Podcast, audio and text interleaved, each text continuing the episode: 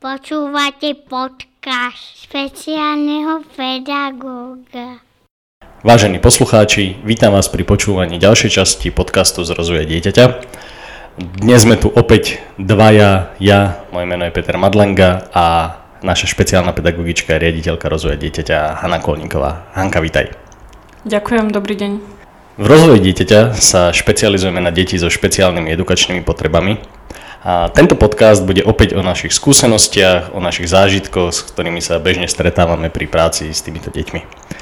Dnes sa budeme rozprávať o nesúlade medzi očakávaniami rodičov a aktuálnou úrovňou dieťaťa. Hanka, skús popísať, ako prebieha u nás v rozvoji dieťaťa proces príjmania dieťaťa do terapeutickej starostlivosti. Tým, že sme súkromné poradenské zariadenie, rodič nás vyhľadá sám. Či už je to na odporúčanie pedagógov zo školy alebo škôlky, alebo prišiel sám na vývinové odchylky u svojho dieťaťa. Rodič nám väčšinou opíše ťažkosti svojho dieťaťa, nasleduje anamnestický rozhovor s rodičom a neskôr taká postupná samotná diagnostika dieťaťa z našej strany.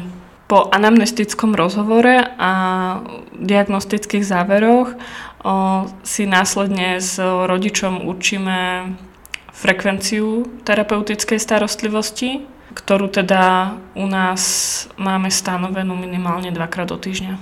Prečo dvakrát do týždňa minimálne? Čo je tým dôvodom? Bo vieme, že v iných zariadeniach nie je problém, aby ten rodič prišiel raz, dvakrát do mesiaca. Je to bežné, stáva sa to často. Prečo u nás to je dvakrát do týždňa? Je to z viacerých dôvodov. Samozrejme, čím častejšie, tým lepšie. Ale teda vyplynulo to najmä z našich skúseností. Keď sme teda pristúpili niekedy na stretnutie jedenkrát do týždňa, tak môže sa stať, že ochorie terapeut, ochorie dieťa. Teraz v covidových časoch je to veľmi zaujímavé. Môže prísť do toho nejaký štátny sviatok, iné sviatky. Následne sme potom zistili, že sa s dieťatkom vidíme jedenkrát za mesiac. Dieťa s ťažkým postihnutím si toto ani nemusí poriadne pamätať, nie, nie je zvyknuté s nami pracovať a stáva sa nám situácia, ako keby sme vždy začali od začiatku ten rodič nemá dostatočnú supervíziu od nás v tomto prípade a dieťa nie sme schopní posúvať v takejto frekvencii stretnutí ďalej. To znamená, že vlastne ani samotný terapeut nie je motivovaný. A na čo my teda veľmi dbáme v našom vzdelávacom centre je, aby aj terapeut bol motivovaný a terapeut je motivovaný vtedy, keď sa dieťa posúva ďalej. Takže a určite aj z tohto dôvodu. Stáva sa často to, že rodičia vyjednávajú v rámci toho rozhovoru anamnestického o tom, že či nebude stačiť jedenkrát do týždňa? Neviem, či často, ale stáva sa to. Niekedy mi rodič povie, že jeho dieťa má práve krúžok varenia, tak na to je moja odpoveď, že teda buď chcete, aby vaše dieťa napredovalo vo vývine alebo aby bol na kružku varenia. Jednoducho každý z nás má priority. Moja priorita je, aby naše centrum poskytlo dieťaťu tú najlepšiu starostlivosť, ako vie. A ak táto starostlivosť nemá byť kvalitná, nemá byť na dostatočnej úrovni, tak radšej poviem, aby teda to dieťatko navštevovalo krúžok varenia naďalej. A tu sa dostávame aj k tým očakávaniam rodičov, že ak si rodič vyberá medzi krúžkom varenia a medzi vzdelávaním svojho dieťaťa, tak s akými očakávaniami ten rodič ku nám bežne príde? Konkrétne takýto typ rodiča si často myslí, že sme Harry Potter. Mávneme prútikom jedenkrát za týždeň a dieťa bude opravené. No tak, tak toto nefunguje a vtedy sa snažíme rodičovi vysvetliť, prečo to tak nie je, prečo sa musíme stretávať častejšie a buď teda ten rodič porozumie tomu nášmu vysvetleniu, alebo môže hľadať iné centrum, inú starostlivosť, ktorá mu bude vyhovovať. Našim cieľom nie je rodiča nútiť do toho, aby som dvakrát do týždňa musel chodiť. Našim cieľom je to, aby ten rodič videl v tom význam, že som chodí minimálne dvakrát do týždňa so svojím dieťaťom. Čo sa ti stalo také najzaujímavejšie v rámci toho nesúladu, že čo rodič očakával, alebo teda chcel a oproti tomuto dieťa bolo na nejakej svojej aktuálnej úrovni. Máš nejaký taký zážitok, kde to bolo tak najviac viditeľné? Ten nesúlad? Asi najväčší nesúlad um, očakávaní a aktuálnej úrovne dieťaťa majú rodičia, ktorí neskoro začnú vyhľadávať starostlivosť alebo pomoc s edukáciou svojho dieťaťa.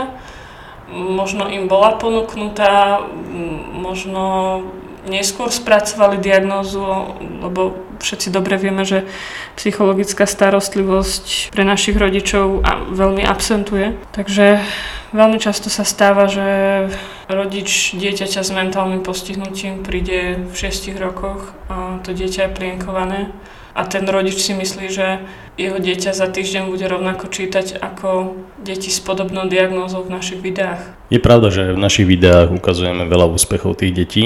Málo kto už vidí tú prácu, ktorá za tým je. A v takomto prípade, keď taký rodič príde, je určite ťažké zosúľadiť tie očakávania a tú aktuálnu situáciu toho dieťaťa. Čo je v tvojom prípade, alebo teda čo je v rámci rozvoja dieťaťa je ten prvý krok alebo tie prvé kroky, ktoré sa robia či už v komunikácii s rodičom alebo s prácou toho dieťaťa? V prvom rade tým, že dieťa nerozhoduje samé o sebe v podstate a je závislé na tom, ako sa rodič dohodne s nami, tak je pre nás podstatné, aby sme my našli spoločnú cestu s rodičom.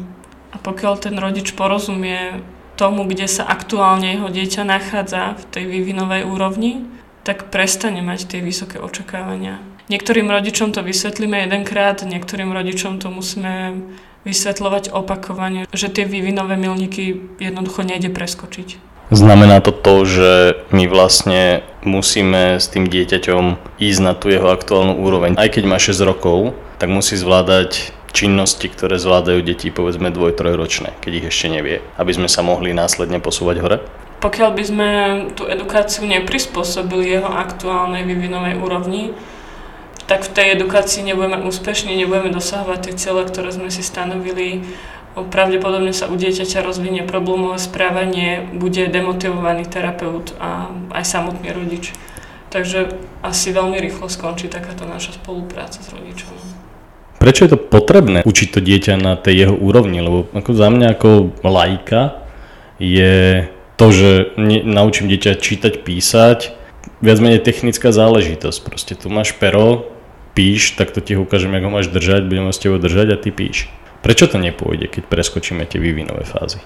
Tak ako dom nemôžeme stavať od strechy, tak nemôžeme začať učiť písať dieťa, ktoré sa nám podľa diagnostických záverov nachádza na vývinovej úrovni 12 mesiacov. Jednoducho žiadnej mamičke nenapadne dať 12-mesačnému dieťaťu do ruky pero a povedať tak píš, alebo šlabikár a povedať tak čítaj, alebo vôbec ho učiť zo šlabikára. 12-mesačné dieťa jednoducho to nejde. Čiže to dieťa má síci vek 6, 7, 8 rokov, ale pokiaľ nám testy ukážu, že na niektoré oblasti a práve tie oblasti potrebné pre to písanie a čítanie na úrovni 1, 2, 3 ročného dieťaťa, žiaľ Bohu tam bežným učením čítania neúspejeme. Čo s takýmto dieťaťom robíme, alebo robíte vy ako pedagogičky ako prvé, respektíve v tom prvom období, možno prvom mesiaca, dvoch, keď eh, máme dieťa, ktoré je vývinovo na úrovni 2-3 rokov, možno ešte plienkované, možno sa nevie samo obliecť, vyzliecť. Sú toto činnosti, ktoré robíte ako, ako prvé, aby sa naučilo? Ešte predtým, ako vôbec príde k nejakej edukácii? Tam je dôležité si s rodičom nastaviť, že kto sa bude ktorej oblasti a kedy venovať Napríklad odplienkovávanie dieťaťa my môžeme podporiť, ale keď tu má dieťa hodinovú dotáciu dvakrát týždenne, dve hodiny, tam jednoducho pokiaľ rodič nebude pracovať na tom odplinkovávaní, tak my to za tento krátky čas nedáme. To znamená, že my si na tú intenzívnu výučbu s dieťaťom vybereme tie oblasti, ktoré vieme, že dokážeme vyriešiť v našich podmienkach a zároveň inštruovať rodiča, ako má na výučbu týchto oblastí nadviazať doma. Ale sú oblasti, ako si sám povedal, teda to odplienkovávanie a nejaké seba zručnosti a učenie v prírodzenom prostredí napríklad, ktoré my bez toho rodiča a bez toho domáceho prostredia tu neurobíme. My tu máme laboratórne podmienky v podstate.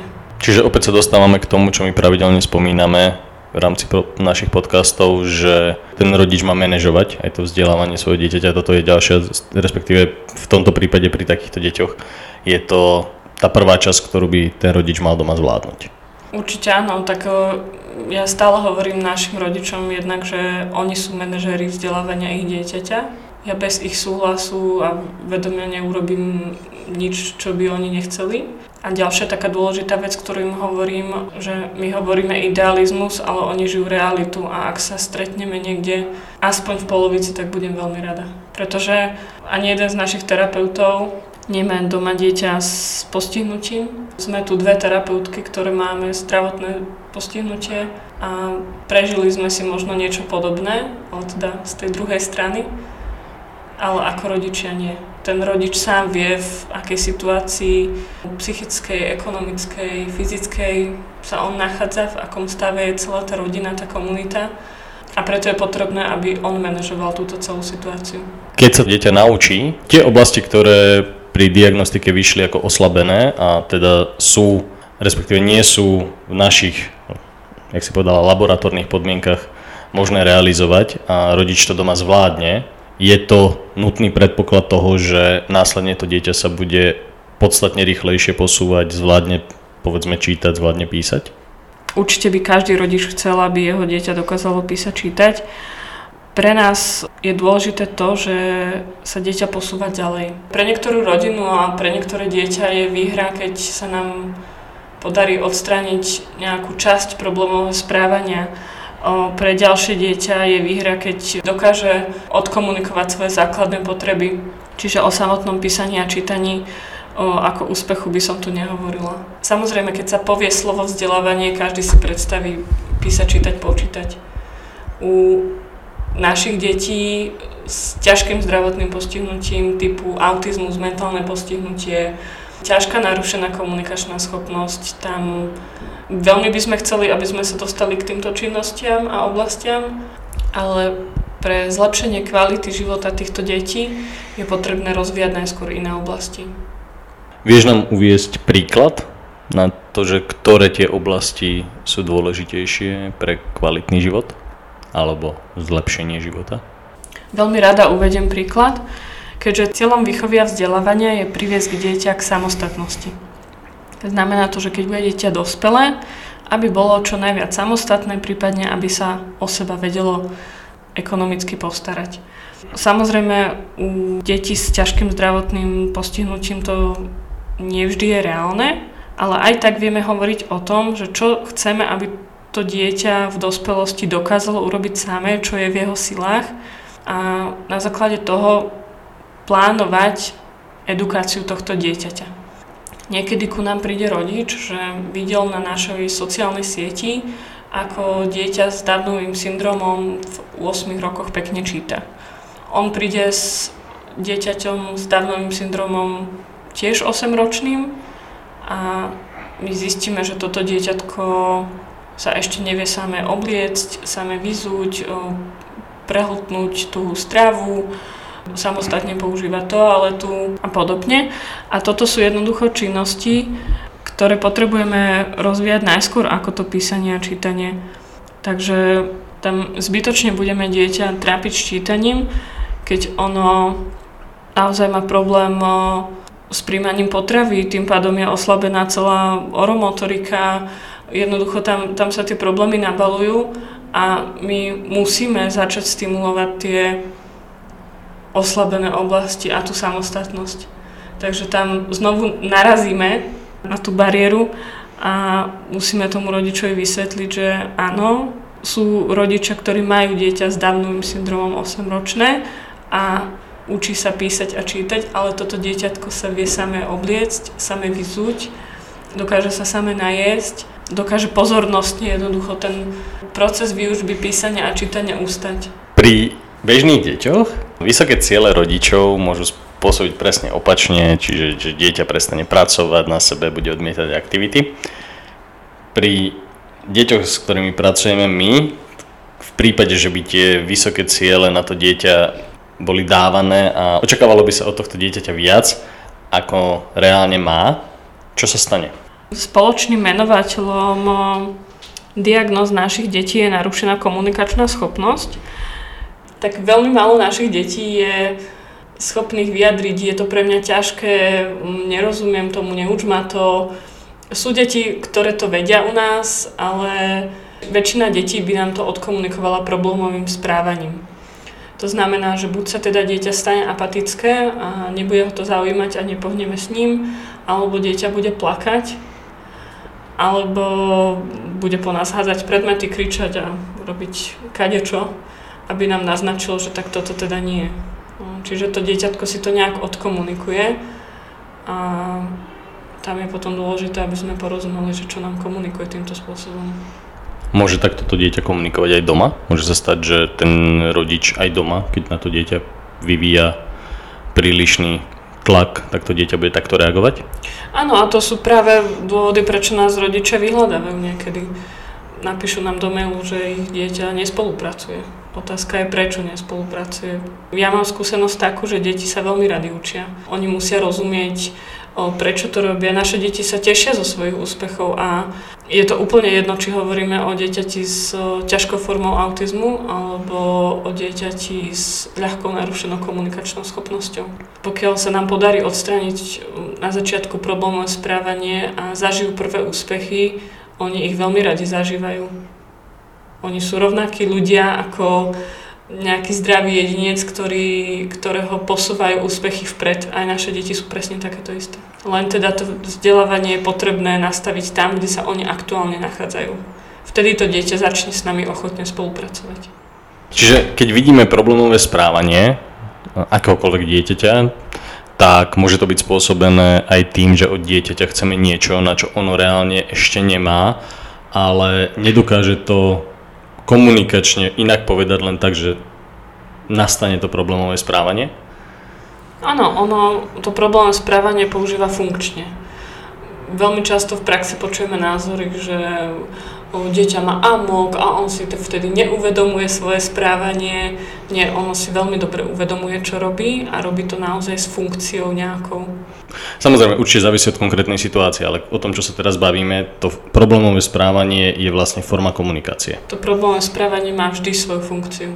To znamená, že buď sa chce dieťa vyhnúť požiadavke, alebo chce dieťa dostať niečo obľúbené a Jednoducho má to svoju funkciu, nie je to len tak, že dieťa si spustilo bezdôvodne amok. Pokiaľ to nie je epileptický záchvat alebo niečo takéto, čo ovláda, ne, alebo niečo, čo sa deje z dôvodu nejakého ochorenia, pokiaľ hovoríme o dieťati s autizmom, ktoré je rozúrené a hádže po nás predmety, tak určite to má nejakú funkciu, toto správanie. A tam je dôležité si zdiagnostikovať, že akú funkciu má toto problémové správanie a podľa toho upraviť podmienky vzdelávania. Dokáže rodič doma vo svojich bežných podmienkach prísť na to, na akej úrovni dieťa je, alebo respektíve a čo s ním má robiť, bez toho, že by išiel na nejakú diagnostiku? Tak pokiaľ je to like rodič, určite je potrebné, aby vyhľadal odborníka. Čiže nemôžem podľa toho, či sa dieťa s niečím hrá, alebo čo, čo robí, určiť, že aha, zhruba tuto niekde sa nachádza. Tak e, sú dostupné aj veľmi dobré publikácie na trhu, a, ale ja určite odporúčam rodičom dať dieťaťu urobiť kvalitnú diagnostiku a najhoršie, čo sa mu môže stať, že sa mu potvrdí to, čo sa dočítal v tých publikáciách, ktoré má doma, aj, ale bude mať v podstate istotu, že robím dobre so svojim dieťaťom.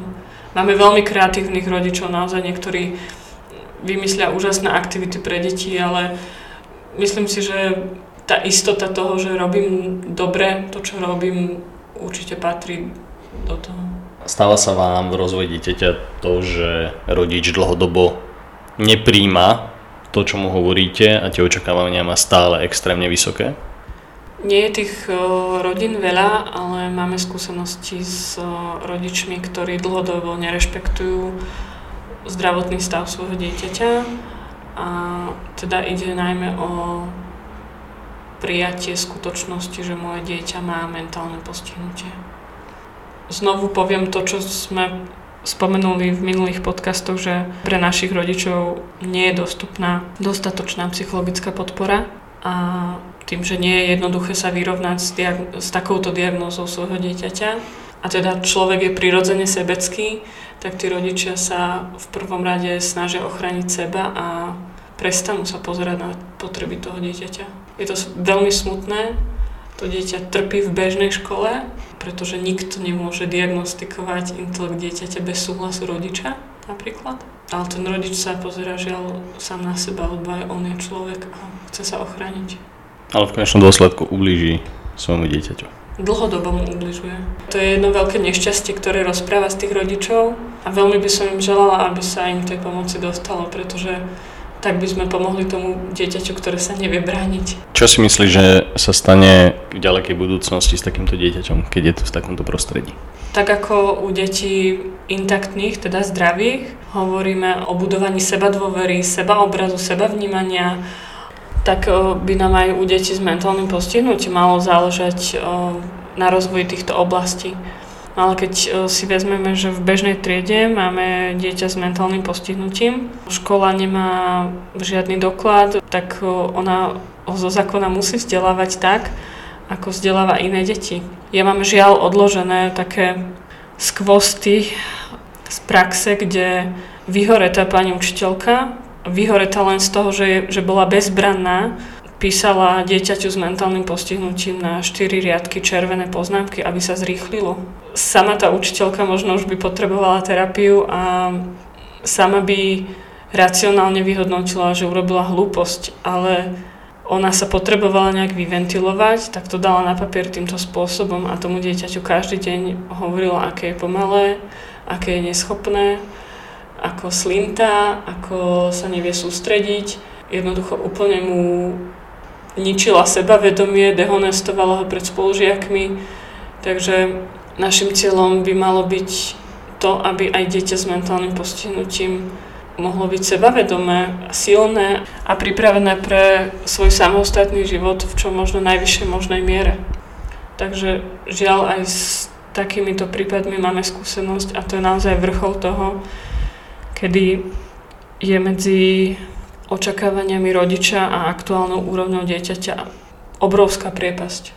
Tie rozdielne očakávania rodiča versus aktuálna úroveň dieťaťa, nemôže to podľa teba vyplývať aj z takej tej situácii v spoločnosti, kedy chceme, aby všetko bolo pekné, aby všetko bolo v poriadku? Každý z nás si život istým spôsobom idealizuje a, ale sám život ho naučí, že sú veci, ktoré my v živote ovplyvniť nevieme. My vieme ovplyvniť to, že keď ideme do potravín, tak si kúpime len pekné jablka. A, alebo si kúpime proste len nejaké bezchybné, najkrajšie veci. Ale nesmieme zabúdať, že my sme súčasťou prírody. A príroda je práve pekná v tom, že nie všetko je rovnaké. Človek umelo do obchodu prinesie len pekné jablka, ale na tom strome nevyrástli len tie pekné jablka. Tam vyrástli jablká rôznych tvarov, veľkostí, ale toto my v spoločnosti dlhodobo filtrujeme a prehľadáme a asi, asi to tak nejak chceme. A potom na novo robíme niečo, že, čo nazveme inklúzia, a zrazu si spomenieme, že my tu máme aj tie menej pekné veci, menej pekných ľudí, menej pekné jablká. Ako keby na novo umelo začneme vytvárať tú prírodu naspäť. Najskôr to zoberieme, potom o tom začneme hovoriť znovu. Čiže akceptovať e, rozmanitosť, ktorú stanovila príroda, je niečo, čo sa musíme my naučiť. Ja sama mám s tým problém kúpiť nejaké škarečie jablko, aj keď viem, že pôjde do koláča pred časom eh, putovala na sociálnych sieťach taká výzva, že kto kupuje osamelé banány. No, nikto ich nekupuje. Takže rôzni influenceri si potom pridávali posty s osamelými banánmi, lebo tie sa vyhadzujú. V podstate naše deti v tých triedách sú veľmi často osamelé, takže tak ako máme tendenciu vyhadzovať osamelé banány, tak čo máme tendenciu robiť s deťmi, ktoré vyčnevajú. Ale aby sme neskončili smutne, tak ja viem o zopár úžasných bláznoch v našom školskom systéme, ktorí sa snažia aj tieto osamelé deti, banány a nepekné jablka v živote využívať naplno. Ďakujem ti, Hanka, za hlboké myšlienky, ktoré si nám povedala. A napriek tomu, že v rozvoji dieťaťa sa stretávam s inakosťou každý deň, napriek tomu, že v rámci svojho života som bol veľmi často pri ľuďoch s rôznymi postihnutiami, tak stále sa mám čo učiť a stále mám čo zlepšovať na tom, aby som viac dokázal akceptovať tú inakosť, ktorá v živote je. Aj rozhovory s tebou mi vždy pomáhajú k tomu, aby som to viac akceptoval. A verím, že aj poslucháčom nášho podcastu sa tento diel páčil. Prepač, ale ja ten záver asi dnes nenechám na teba. Ono nie je dôležité naučiť sa um, akceptovať inakosť, ale začať s ňou prirodzene žiť. Ďakujem vám za pozornosť a lúčime sa s vami z nášho poradenského vzdelávacieho centra Rozvoj dieťaťa.